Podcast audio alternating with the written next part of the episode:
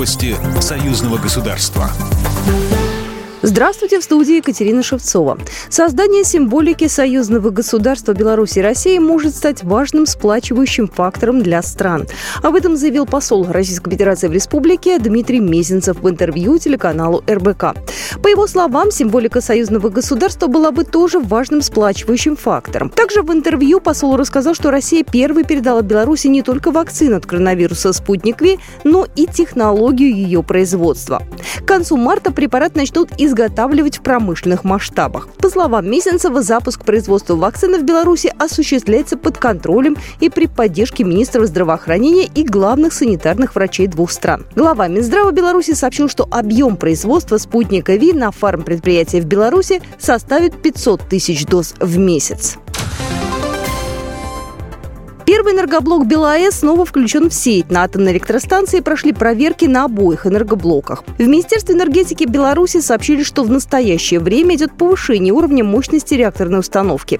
Тестирование первого энергоблока будет продолжено, пока на нем успешно завершены примерно две трети запланированных испытаний. А во второй энергоблок загрузили имитаторы тепловыделяющих сборок. Это точная копия настоящих тепловыделяющих сборок, полностью повторяющих их конструкцию, но не содержащих ядерного топлива. С их помощью специалисты проверяют работу реакторной установки. БелАЭС – крупнейший проект союзного государства, строится по российскому проекту под руководством специалистов Росатома.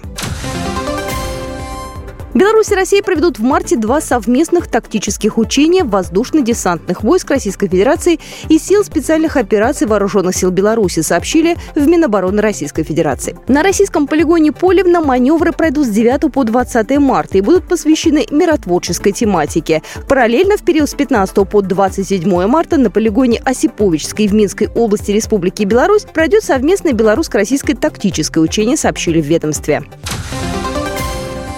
За месяц с момента возобновления пассажирского движения фирменный поезд «Беларусь» направление Минск-Москва перевез более 16,5 тысяч пассажиров.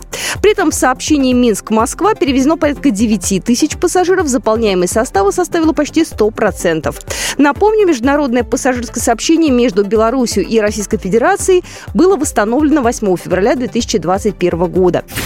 Программа произведена по заказу телерадиовещательной организации Союзного государства. По вопросу размещения рекламы на телеканале «Белрос» звоните по телефону в России 495 637 65 22. В Беларуси плюс 375 44 759 37 76.